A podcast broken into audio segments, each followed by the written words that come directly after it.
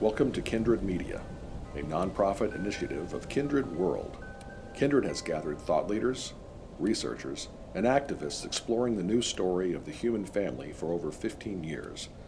Visit our website for our new story features, interviews, podcasts, and video collections at www.kindredmedia.org.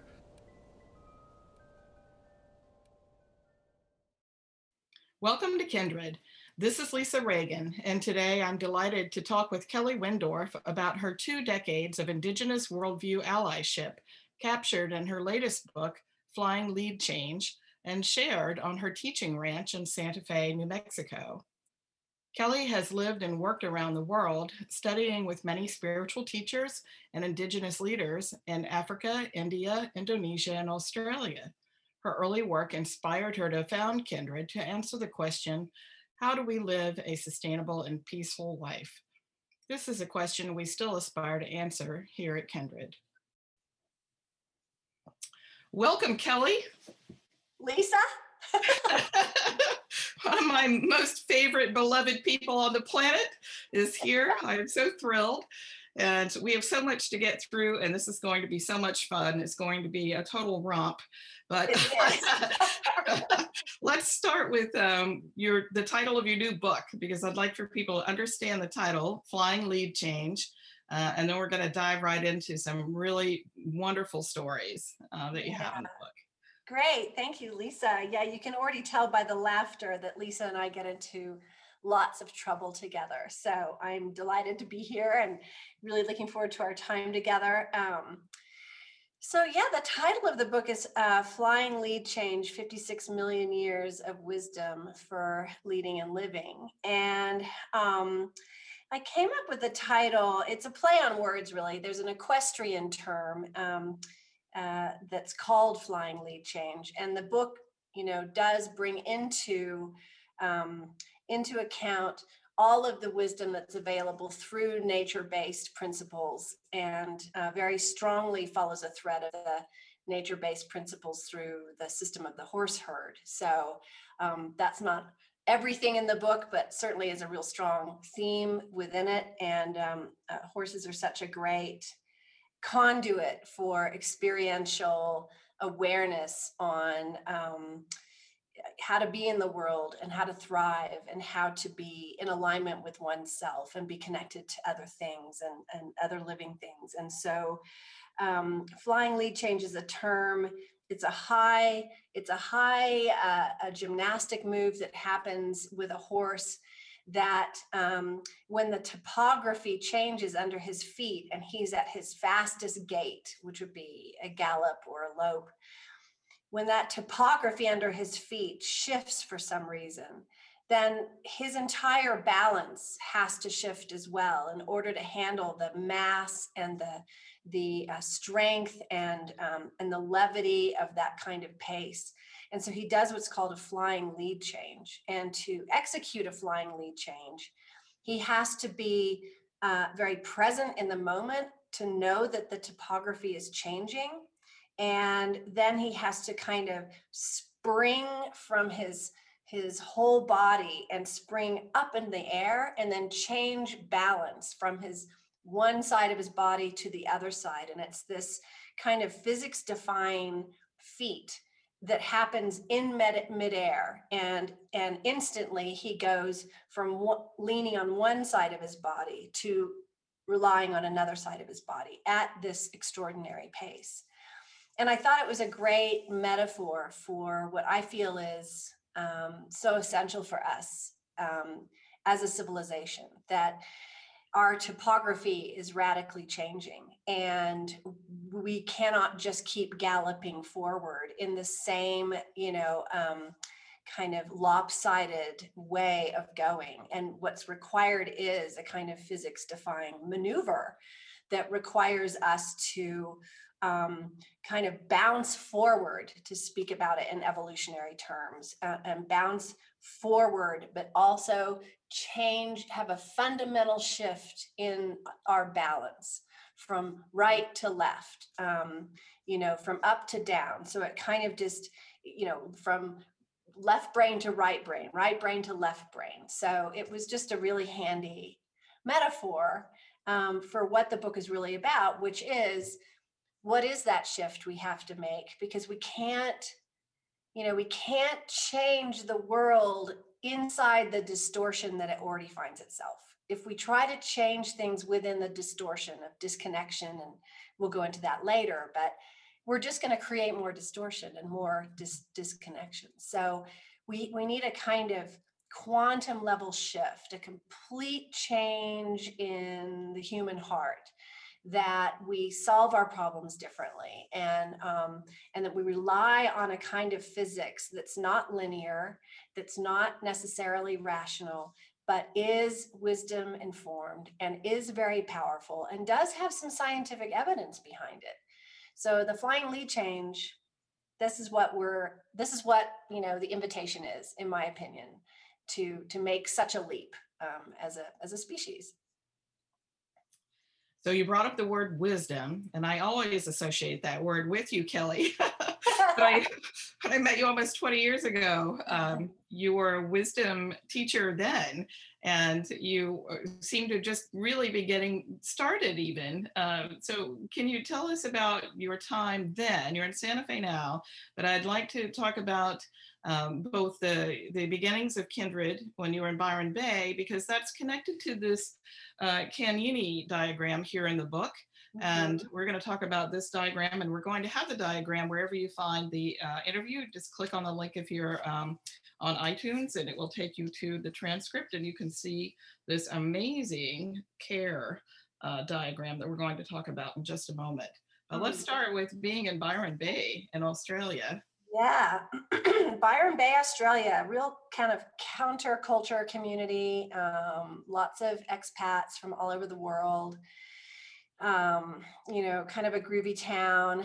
Um, and I was a single mom with two small children, needed to put food on the table. And that was really the founding of Kindred. Um, I figured if I could stay home and solve the problem of, of parenthood via a magazine, I could serve two things at once. I could take care of my kids well, learn how to take care of my kids well, and um, you know, stay close to home so I could be near them. Um, and, and Kindred was founded, you know, on the premise, uh, not on a mission statement, um, like so many organizations. Kindred is founded on a question. Mm. And the mm. question was, how do we create a just and sustainable society?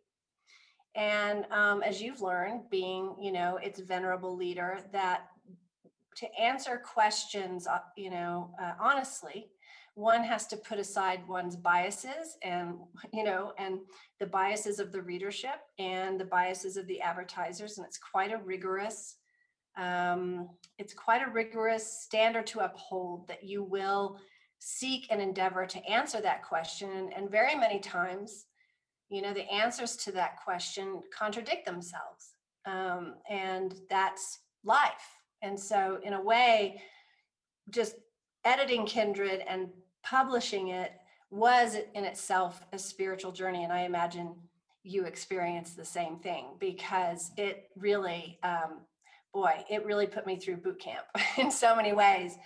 But on that journey, I had written uh, an editorial in Kindred about belonging and um, was asked by an editor if I would um, uh, write and edit a, a, a book that had a, a, compilation of stories on belonging. And very long story short, um, had a, a, real intense personal crisis. And um, that led me to um, uh, an introduction to a man named Uncle Bob Randall. And uncle is a, a respectful term used for um, Indigenous elders in Australia. Mm-hmm. And Uncle Bob was the listed custodial elder for the big red rock in the center of Australia called Uluru. so uh, I, I, had the privilege of spending many, many, many days and um, hours with Uncle Bob, um, who very generously um, just downloaded a lot of information. When I first called him, he didn't know I was going to call him. I just called him on the fly, and, and he picked up the phone and he said, I've been waiting for you to call And that kind of blew my hair back a little bit. And I was a white girl, I hadn't had much connection with the Indigenous um, Australians. Um, there's a lot of segregation there. And um, and he just felt it incumbent upon him he felt like his a lot of his people were too broken and traumatized to receive a lot of the wisdom that needed to be passed on and so he he asked if i would be the person to whom he would say all these things and share all these things so it was really special because i would basically just put my you know, microphone in front of him, sit on the floor and let it rip for hours, and then spend days and days after that going through the transcription and, and going back over it with him and really diving deep into what the teachings meant, what, you know, what he meant by the term Kanyini, which we'll talk about in a second, and you know what he meant by um, the dreaming, what is the dreaming, um, and all these other kind of important pieces of information, which really centered on our birthright to be connected to the whole, our birthright to um, to be a part of the natural world as brothers and sisters to the natural world, and our birthright to feel a deep sense of safety and belonging. Um, that we're not alone in the universe, that we're not separate, that there is a greater life force that does take care of us. And this was his big message. So um, a lot of the uh, flying lead change has stories of my time with Uncle Bob and his sharing of these different wisdom principles of our birthright and who we really are as beings. And um, and the book seeks to kind of break the trance of separation that is so inherent to our modern culture today. Mm. Yeah. Speaking of trance, I'm totally in trance. you stopped. so, I, well, you know, let's go on to Kanyini. Let me. Yes, let's go on to the to the uh, diagram. I am where my mouth is. Apparently, I could just keep going on and yeah, on. Yeah, no, uh, it is. It's wonderful to hear these stories. It is. But this diagram is an amazing. So across the page from the diagram, which is on page 52 of the book, just in case you have it in front of you, um, if you're a diehard Kelly fan like I am, there's this quote that says, care leverages authority to challenge others. Without care, challenge is destructive, yet without challenge, care is powerless. And you get yeah. to see that in this diagram. Yeah. Well, I'll back up for a second. So, um, Kanyini is a word that Uncle Bob taught me, and it's a um, Aboriginal word that basically means unconditional love with responsibility, or as he may say it, unconditional love and belonging with responsibility. So there's these two wings of a bird of this unconditional love, connection, and belonging to the whole, and because we belong to the whole, our responsibility to all living things to be the best people, the best um, allies, the best guardians that we can be. In the horse herd, the horse herd is governed by seven basic principles. And a lot's written about equine behavioral sciences, but not a lot is written about the equine culture. And I've been um, hanging out with horse herds since I was four years old and, and watched um, uh, watched them a lot. And even though what I'm about to say isn't really conventional knowledge, I think it's pretty solid. Um, the horse herd is is centered on five essential tenets: safety, connection, peace, freedom, joy. Those five. The lead horse is the one who can keep those five intact. So they're not the mightiest, they're not the meanest, they're not the strongest, they're usually not the stallion, um, which, you know, is just kind of a, a wives' tale or a husband's tale. Um, uh, it's usually the horse who's the most present and the most caring. So, leadership from a 56 million year old point of view is the one who's the most caring and the most present. So, then that brings into question like, well, then what is care? You know, from a 56 million year old point of view. And 56 million years, I mean, that means that they've survived through tectonic shifts and climate spikes and pandemics and, um, you know, all kinds of different global challenges. And they've still um, continue to thrive today. They're the oldest, most successful mammal on the world. One of the most uh, most successful in the world. I think the platypus have have them beat by 100 million years. But um, so, what is care? And care is not kind of this, you know, what we've so often thought of as a kind of soft skill. Care is very fierce. Um, care is um, the capacity to um, have boundaries, uh, throw out the badly behaving horses, um, uh, ensure that the care of one does not overshadow the care of the whole. Um, very cooperative, collaborative. And so this diagram that you're referring to, which I call the Can Kanyini care diagram, basically goes through four quadrants. Um, the um, the vertical line, there's a vertical line, um, kind of north to south, represents the, um, and you'll have to help me here, Lisa, because it's not in front of me, that is the um, connection and disconnection. Am I right? Is that nor- up, down? Oh, there we are, and my glasses. Oh, Thank you. Trying to show, I try to, just in case you're listening to this, I'm trying to show her in our, in our Zoom call. Here it is, here's your cheat sheet. the vertical line is um, care is at the top, don't care is at the bottom. And the horizontal left right is um, Yes. is connection and disconnection, right? Am I correct there? challenge, don't challenge. Challenge, don't challenge. Care and don't care. Challenge and don't challenge.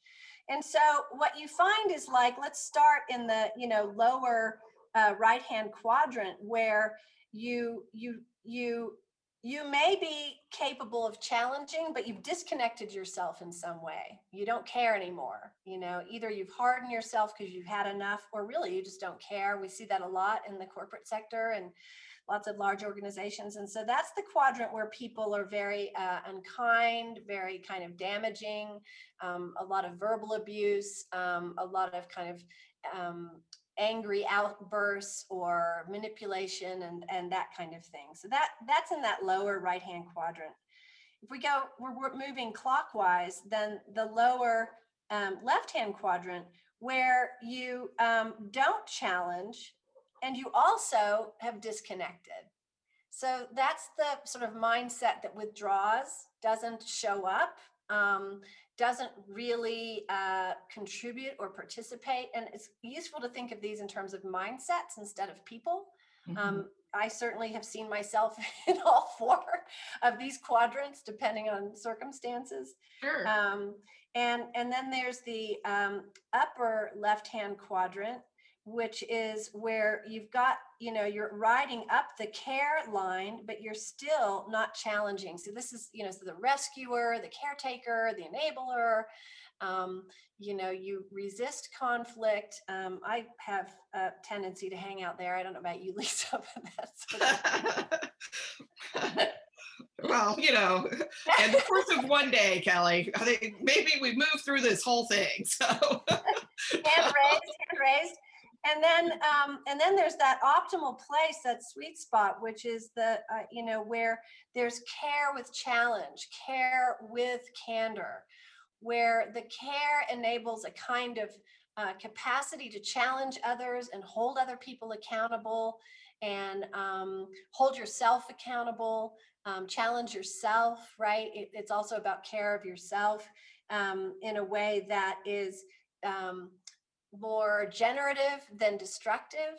And what's interesting when you play with this diagram is I like to kind of find like what conditions are happening f- for me or to me externally that might bump me into one of those quadrants. Yeah. Sometimes sometimes it's about a shortcoming that I might have in in that, you know, I just have a, habit to caretake, but sometimes I'm with an individual who is not ready to meet me in that care Kanyini quadrant.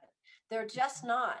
And if I try to kind of, you know, beat my head against them in that in that place, I might just find myself thrown into another one of those quadrants. So it's just really useful to to look at that um, both for yourself and for the relationships you're in, and for the sorts of um, relationships you want to create for yourself.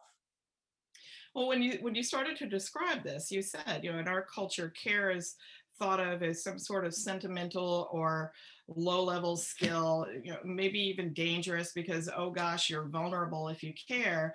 But what I feel and perceive going around this circle is you've redefined because you're balancing care and challenge here in this quadrants.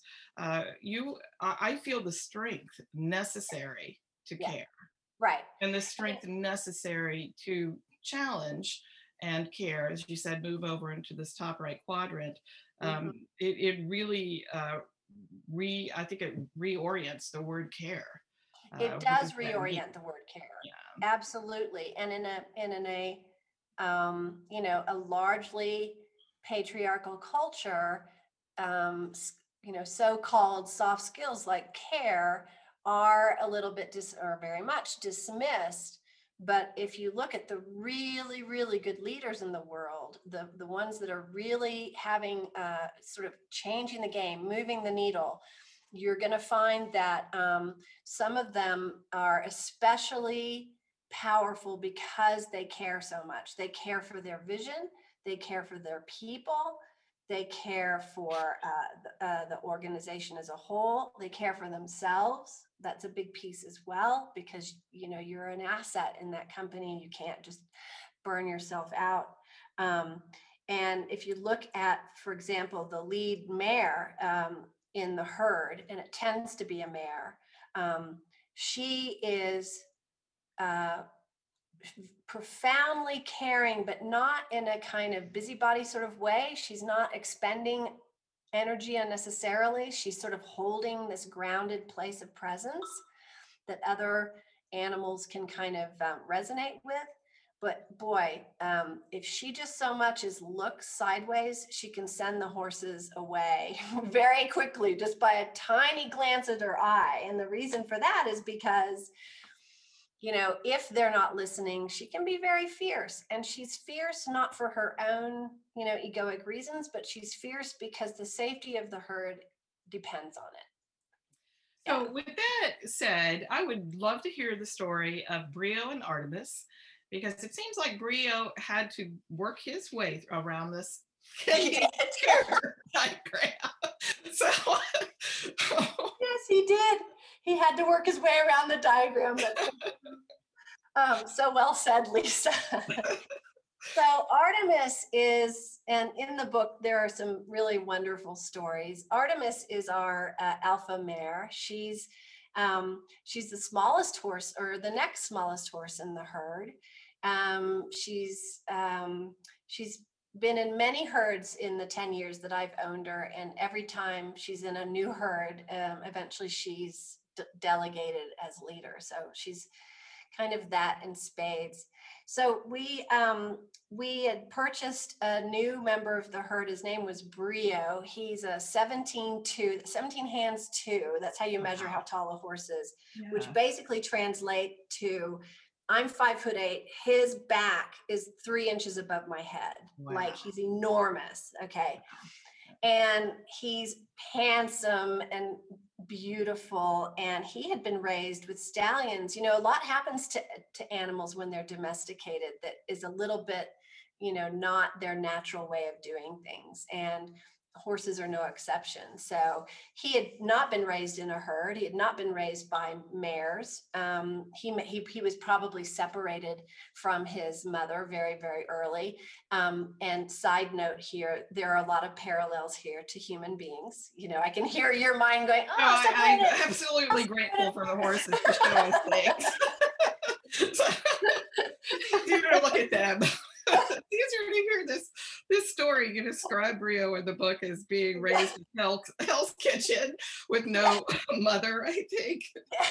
yeah, he had been raised by stallions, so that's like being raised by. Oh, by Hell's Angels, actually, by a community of Hell's Angels uh, with no mother. Right. Yeah. So he had never been taught how to behave. He had never been taught um, cooperative behavior. Um, he had never been taught right use of power um, because who teaches that in the horse herd are the mares. The mares are the disciplinarians, and they will throw out stallions who behave badly. Um, badly behaving stallions do not belong in the circle, and that's a very dangerous place to be to be exiled because it means that you're apart from the herd and then you're vulnerable to being eaten. So it's a, a very strong tool that the mare has. Anyway, Brio comes in. He's like all loaded for bear. And, um, you know, as I say in the book, he took over the city like Godzilla. and he was all kind of very much power over, very much, you know, not caring, all challenge, right? And um, and he, um, boy, he just, you know, set about beating everybody up um, and y- you can't interfere in this process. You know, a, a, a 130 pound woman cannot get involved in, uh, you know, 1700 pounds of fierce um, horse body. So I watched it and I thought, what is what is going to happen here? What how's this all going to play out? Um, you know they're confined in a paddock so you know artemis can't run away and neither can anybody else how's this all going to play out well Brio did have the upper hand, and and he was, you know, air quotes leader Mhm. for um, for quite a few weeks, and he was leader not by he didn't have anybody's loyalty, he didn't have anybody's respect, and he was all alone. You know, if he went and looked out in the paddock, he was all alone in a corner somewhere because nobody liked being with him. So they mm-hmm. they did what he said, but it came at enormous cost, not only to Brio, but at, to the whole herd. And the whole herd was quite kind of depressed. And I was concerned. I thought, well, you know, is this the new, um, you know, the new, is this the new presidency? You know, what are we gonna No parallels at all, but continue. and it was so fascinating because and artemis is only you know she's half his size so and and it wasn't even in her value system i'll put it that way to beat him up or to fight him back right? Because remember her whole thing is around safety connection peace joy and freedom through care and presence. So she's not going to be suddenly you know depart from those qualities in order to you know assume her leadership. So long story short i go out to the paddock one day and suddenly i see brio near the hay box and artemis just looks at him because she was at the hay box too and she looks at him one look just one look and he just scurries off. And i thought she's done it. And it happened subtly oh, like water on a stone right? Like water on a stone that artemis just held her you know i'm kind of putting my hands in a sort of like vertical line. She held her ground maintaining her value system maintaining her consciousness it took a long time. It wasn't dramatic you know it wasn't like we see in the movies where dun da da you know and you know who was it? Who was it in lord of the rings um eowyn you know? I am no man and she took down the dark lord you know in one fell swoop. It's not like that That. Was great. that was great. Yeah that was great. That's not how it happens. Okay. but she stayed grounded in this principle of profound presence. She was like a tuning fork, right?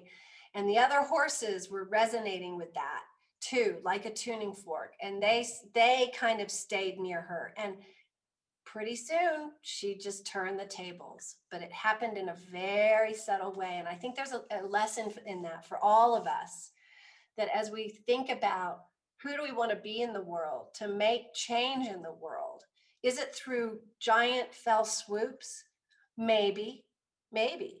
But there's something just as powerful if not more powerful by remaining true to your values. If you're not a violent person then you don't need to smash windows at a protest right? I mean that's a kind of extreme example.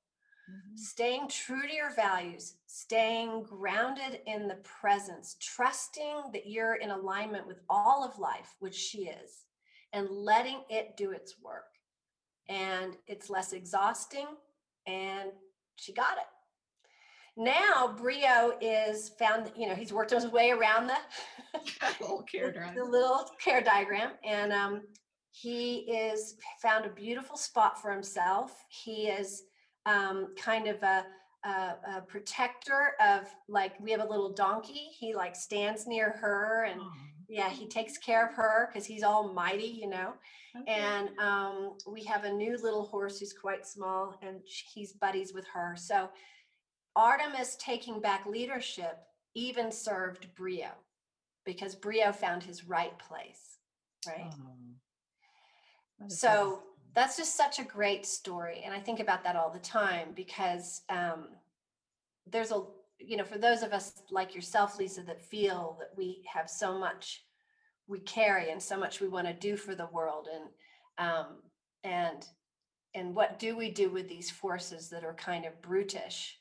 Um, you know do we do we spar with them or do we hold a higher ground you know? And i think for me artemis teaches me a kind of dignity of holding a higher ground and just staying persistent with that Yes, and you know, I, I'm going to be respectful of our time, even though I, I have so many questions uh, right now. But I do want to give you a moment to tell um, everyone because we're talking about leadership and what Mm. happening at Equus. How, how is this relating to leadership? Because you're training leaders in a Yeah. very different way. There's a guy on the back of the book who is a Navy SEAL commander who Yes. talks about his training and other places has never equaled what he found at uh, at Equus, and it was an ancient lesson manual for him for how to lead and live well in any century. That's quite an endorsement from a Navy SEAL commander. What's It going is. on at Equus? what's going on you know there there are a lot of tears yeah There are a lot Mm, of tears from um, some pretty hard edged individuals who have kind of surfed to the end of their internet in a way and they're looking for a different way because they're good hearted people that have a sense that there's a different way. Um, so we do coaching and we do it online. We do classes and courses and we do that online, of course. But um, if people are so inspired, they come here to our campus where we have the herd of horses and we engage them with that very opinionated and gregarious herd. And um, what happens is, again, in the in the same spirit of how Artemis sort of put Brio in, in his right place, but in the nicest way, right? Like she she didn't put him in his place in that finger wagging way. She put him in his right place. Mm, the herd puts people in their right place. And um, it's very powerful. There's a kind of transmission that happens. Um, people are often um, almost speechless. They i words like um, i've come home for the first time um, i finally see things i've never seen before um, i always knew something like this was real and true meaning this meaning that there's a larger order in things that is beautiful and, and benevolent and powerful. And um, we have lots of, yeah, like lots of, you know, people um, kind of being very deeply touched and, and moved in a way that their life does change, um, but with a lot of compassion and sweetness. Yeah. Well, this has always been the challenge uh, for what we were talking about at Kindred, which is this worldview shifting. The Mhm. worldview shifting is not in our heads. And we have a great um, chart on Kindred that was put together by Four Arrows. And it, one side is the you know dominator culture, Western thinking, and the other side is our indigenous, indigenous to the earth as Homo, Homo sapiens um, thinking and orientations. And the path between these two worldviews is not more thinking. And what you're doing Exactly. what you're Well doing here at Equus is remarkable, and we all need to, you know, her get on a bus and come on down. But But, you know, on that note, I want to say, and thank you for saying it that that way. That's right. The path from what I call the power over mindset to the Mhm. power with mindset, which is more indigenous, more um, indigenous, just simply meaning native to our belonging, right? Um, is not through our thinking, but is through our our body, our feeling, our knowing, our you know, um, that's the path. And you can come to Equus, yes, and um, I, I tell you, and I remember, and, and you're in this, the book, Lisa, about this moment you had in your garden where you, you sat, you felt the, you said the universe, the, the song, the universe, and you had that oneness experience with all of life, with the bees and the plants and the sun and the soil and the creatures in the soil and the whole thing. And, you know, we, it's available to us with our pets, with our a little potted plant in our apartment with a tree in the in the in the backyard. And so to just slow yourself down and and go and be with your family your tree brother or your rock sister or your dog and just feel and experience that belonging that you have with them and let that inform you. Um, it, it'll it'll start to open up things for you for people all of us. Yeah it, it uh, it's absolutely true, and I appreciate you uh, putting that part in the um, book. It is uh, from an article on Kindred Beyond Sustainability or Spiritual Composting. I think it's in both of those. Mm-hmm. Um, that moment of when I moved here from a gated community right after 9 11, yeah. fled looking for a sanctuary, looking for a place to create a sanctuary. I had all kinds of experiences of the falling away of ego structures and oneness and you know it's telling somebody maybe it was just that my microbiome shifted and allowed me to finally have that. I'm not really sure uh, how you could describe it but uh, this piece in the book that you talk about with the labeling is so important uh, because so many so many of us are going to nature now to and trying to restore our nature connection with this uh, mindset of trying to label the tree and label what what it is we're seeing instead of being and and this presence way with uh, nature uh, yeah, we exactly. have a few minutes left, but I did want you to just to speak to a little bit to that, and then I'll ask you the big question. Okay.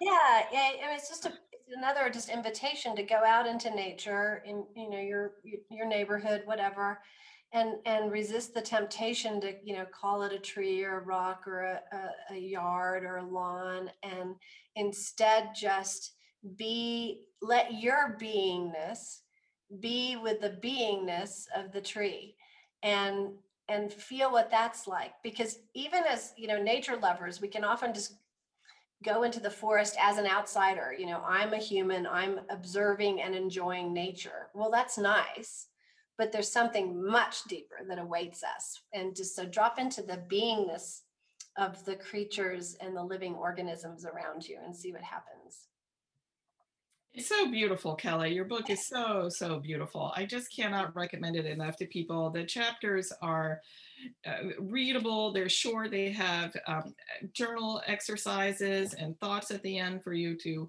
uh, you know, ponder and to really make, take this book and make it your own practice. Mm. And really that, that crossing the, you know, on the, on the chart we have at Kindred, the worldview chart from one to the other, it's not thinking. And I don't know, I can't even describe to you how Kelly has done it in the book, but she has taken us out of the thinking space and we're, we're crossing, we're, uh, uh you know, a number of people I've talked to about the book have said, "Oh my gosh, I think she did it. She did it, didn't she?" She's moved us out of that thinking place into being present. So, thank you mm. for this gift of a book. And here's the big question: you know, at the end of your book, you talk about joy and you talk about grief, and we're coming out of hopefully a global pandemic and some really hard years uh, in America politically and, and on every level. we still don't know what's going to happen um, here. And it is hard not to be uh, grief stricken. It's hard not to be overwhelmed. Yeah. But you talk about in your chapter on joy, if we if we numb out the grief, we numb out the joy. Yeah. I'm wondering the big question is, what well, do you think? Um, you're right. There's a lot. There's a lot to feel right now. You know, grief, sadness, betrayal, resentment. Um, there's a lot going on. And earlier in the book, we talk about the importance of feeling all feelings as is because they're life force, they're energy. They may not necessarily be pleasant at times, but they're not dangerous. So, um, and what we find, and this is the reason that joy is at the end of the book, because when you're willing to embrace things as they are, hard, easy, good, bad, all the whole thing, then the symptom that starts to arise is joy. Not joy like as in happiness. Joy has got a whole different kind of vibration to it. Joy culminates when you're willing to experience all things, right? And then a kind of a kind of joy can surface, which is in a way almost a political act to sort of stand up and be in joy um, in this kind of world we find ourselves in. But we can't, joy won't come if we selectively numb out, you know, the so-called hard feelings. So if you if you numb out grief, you're to numb out joy. If you numb out anger, you're to numb out joy. So, um, you know, that is kind of the invitation is to be brave enough to feel the sensations as is and allow yourself to grieve and allow yourself to feel sad and and um, and angry if necessary and um, allow that feeling to have its full half life inside you and and you'll notice that joy starts to come as a byproduct. Yeah. And then the context you provide in the book with evolution and what's there and this greater context that's just waiting for us to experience it.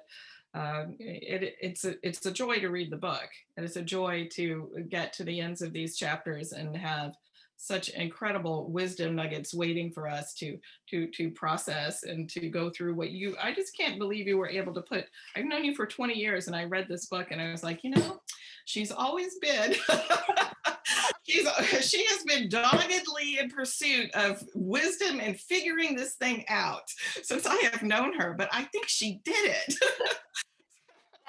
coming from you, Lisa, that means so much. Thank you so much. You yeah, did. you did it. You did it. well, this is the second half of our interview with Kelly Wendorf.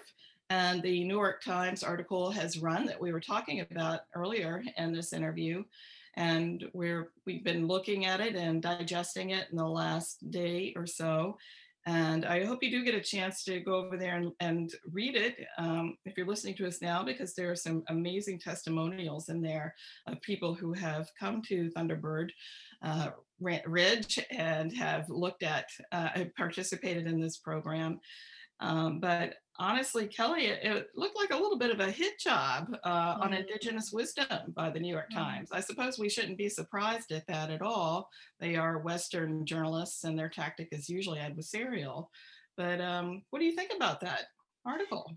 Yeah, thank you, um, Lisa, and thank you for you know this opportunity to talk about about that piece. It, it came out online you know a couple days ago or yesterday and um, is going to be out in print on sunday so it's the gift that keeps on giving. Um, you know it uh, i think that this is you know it's interesting the title of the piece is you know can we learn anything from horses? And i think what we've learned the most from this piece isn't um, what we're learning from horses, but what we're learning for, about humanity right now.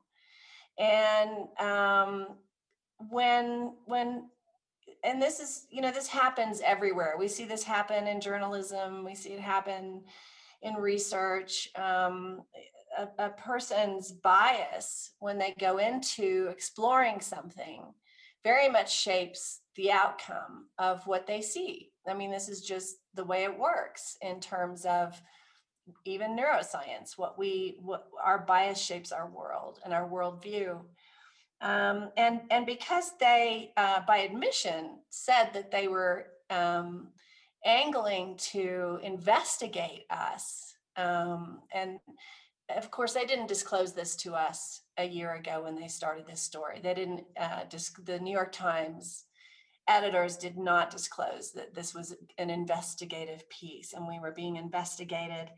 Um, so uh, investigations come with them their own inherent bias.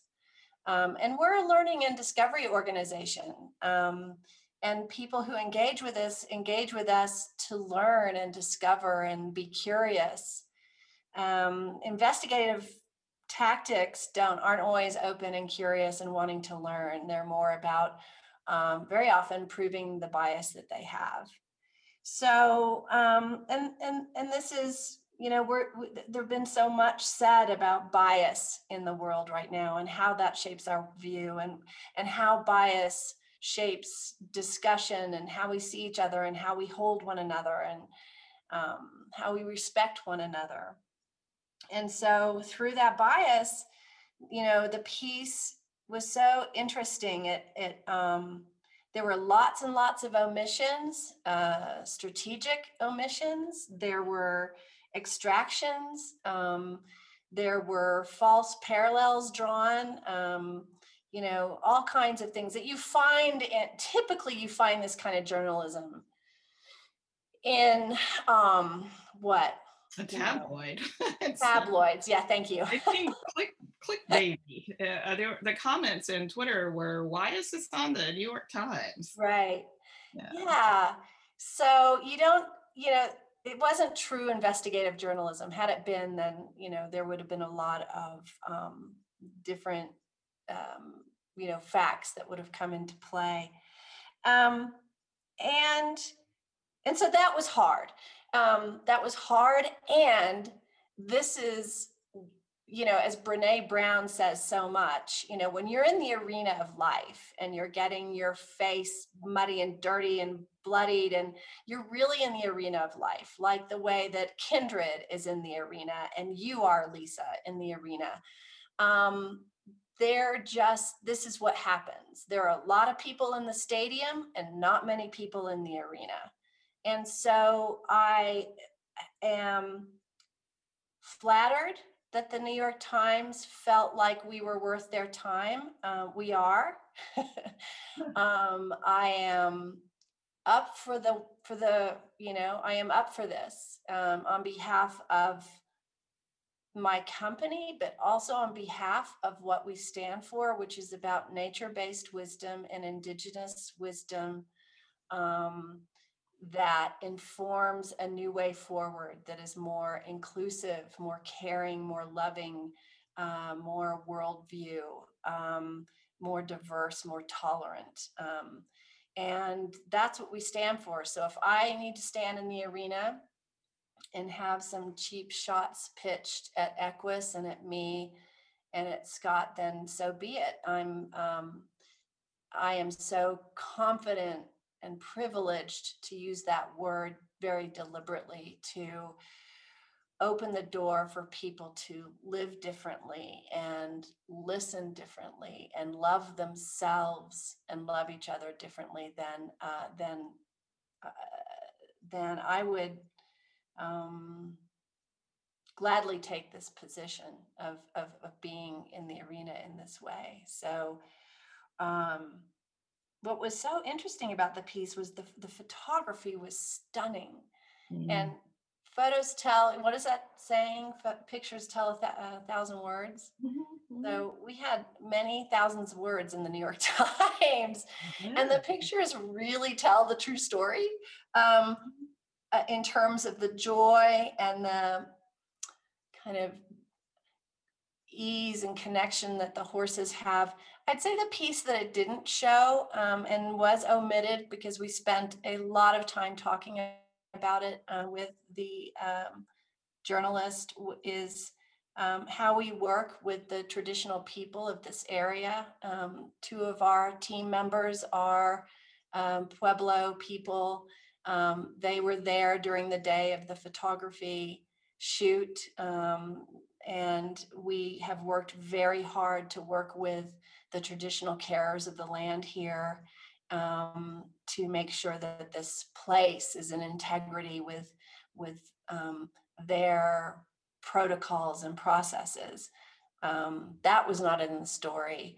Um, how through this year of COVID, we managed to keep everybody employed. Um, um, many of these people are the breadwinners of their family, the traditional people, the Pueblo people are breadwinners of their family. If they lost their work with us, it would have been very devastating. So, um, you know, these kinds of stories weren't told. So, and as you say, it's kind of predictable because we are in a pervasive uh, rational reductionist kind of worldview and and patriarchal um, kind of worldview. And when when innovators come forward with a different narrative as we know with kindred then we can be susceptible to or you know um, we can be the lightning rods you know where um, that energy comes at us. That's okay. That's okay. Well it seems like it would be more acceptable now to attack the allies because indigenous peoples uh, are uh, becoming more and more, you know, off limits to attack. Mm. Um, mm. So I, I, see that piece as well. And your entire 20 years of activism has been this allyship uh, that you were directly, you know, granted uh, from, for example, Uncle, Uncle Bob in Australia and that you have done this 20 year trek of work that you've captured in your flying lead, change book here and none of that is even given a nod um, is interesting. I, I, think a part of it is predictable western journalism you know adversarial rational reductionist uh, but uh, you know honestly kelly in reading a lot of the um, the comments that were coming through I, they weren't uh, as vicious as I thought they would be. And I could feel reading this hesitancy of, I think everybody knows by now, I at some level, very deep, that this dominator culture, the Western disconnected worldview, its day is over now. Mm-hmm. It's not going to work for us. And and you know, the New York Times can continue to have its champions and conduct its investigations to debunk this worldview. But I think it, it will backfire because I think people know that the other one's had its day and mm-hmm. we're done now, that we have to find another way. Yeah, absolutely. Um, and you know, I think this is just a beautiful teaching moment for all of us. And I, when I say teaching, I don't mean like finger wagging kind of teaching, but like the kind of teaching that is a gift to receive because we're we are a part of a very large movement of a, a better world. Um, and so the teaching for me is to um, to really validate that this kind of attention is because we are starting to make waves and make a difference. Mm-hmm. Um, to keep calling in, you know, people who haven't yet seen how beautiful it can be to have a more inclusive worldview and keep calling them in rather than calling them out. Yes. As I've said before, um, to keep standing tall and shining forward and not, you know, really not tethering our self esteem to the opinions of others, especially if they're not in the arena with us, just to borrow all of that from Brene Brown. Um, and and also for me it was really interesting to see like wow so anytime i'm reading the news or a journalistic piece i really have to be very discerning what i'm reading because i'm probably not getting the whole story. And there's probably a whole lot of um, gaps here. And you know is this story just supporting my own bias my own worldview? Um, and how is this story shaping my brain? And so it, it was just another um, lesson in um, how i can be more resilient against polarizing forces mm-hmm. and um, and really no matter how ugly it gets out there to stand in that as uncle bob would tell me that place of true north which is you know, outside those extreme polarities of right, wrong, good, bad, um, and uh, really standing connected to the earth. This is just this this New York Times piece. I'm so grateful for two things: how it's calling me to stand in that place, and the incredible photography and the horses just showing the world who they are and what's possible for all of us and that's what I'm really grateful about.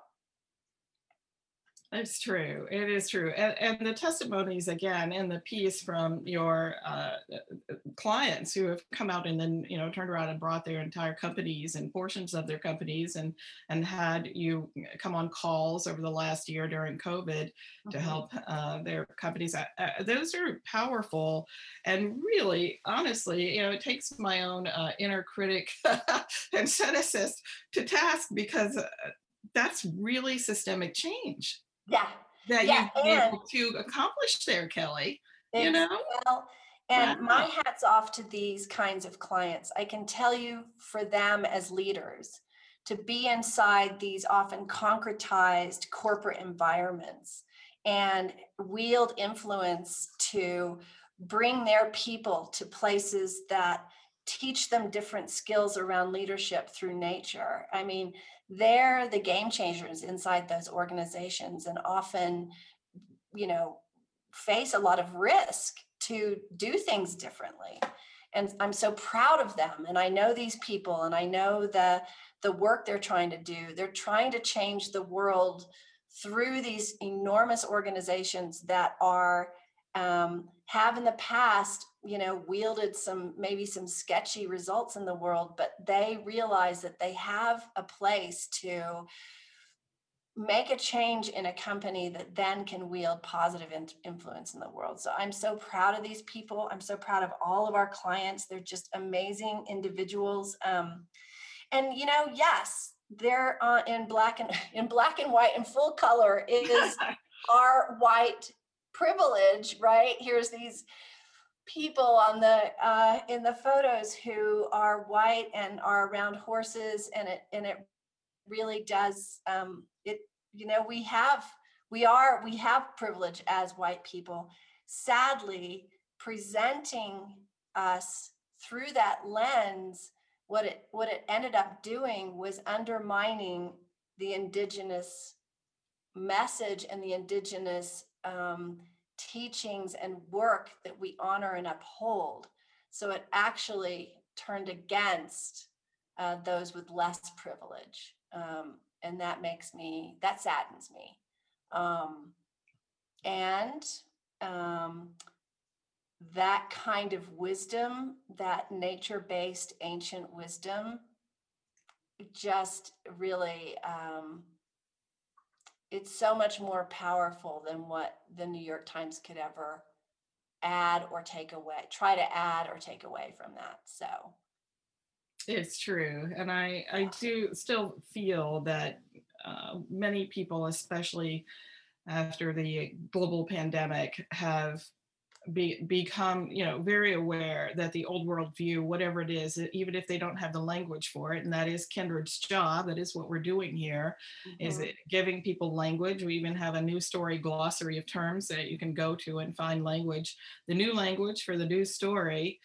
Uh, but I feel that people are definitely receptive to understanding what happened and what can we do different. How is that done? Mm. So I deeply appreciate your leadership in that area and your bravery. And I appreciate Artemis.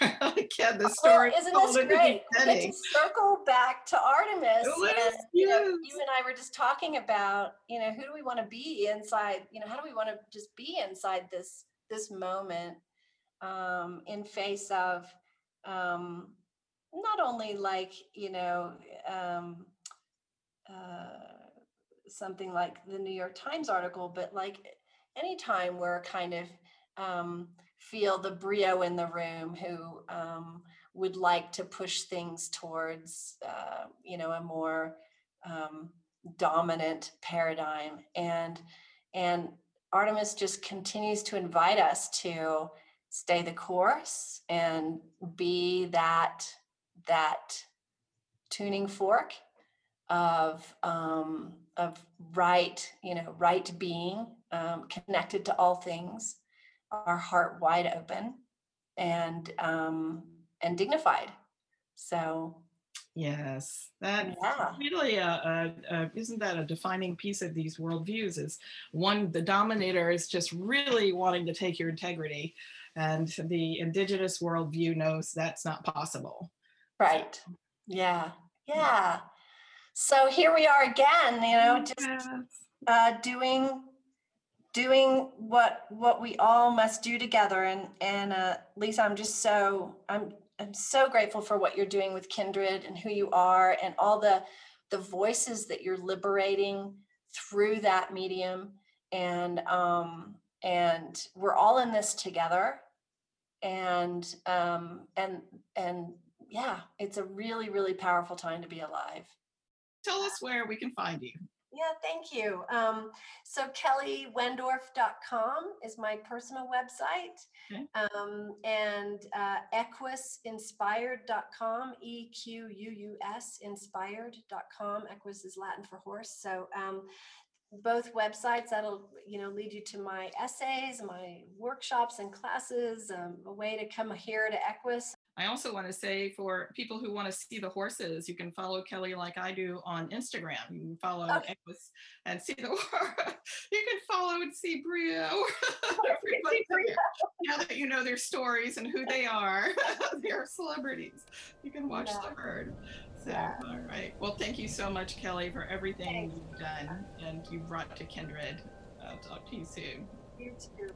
Thank you, Lisa, for all you're doing for, you know, on behalf of families in the world with Kindred. I don't know what I've done without you. Thank you.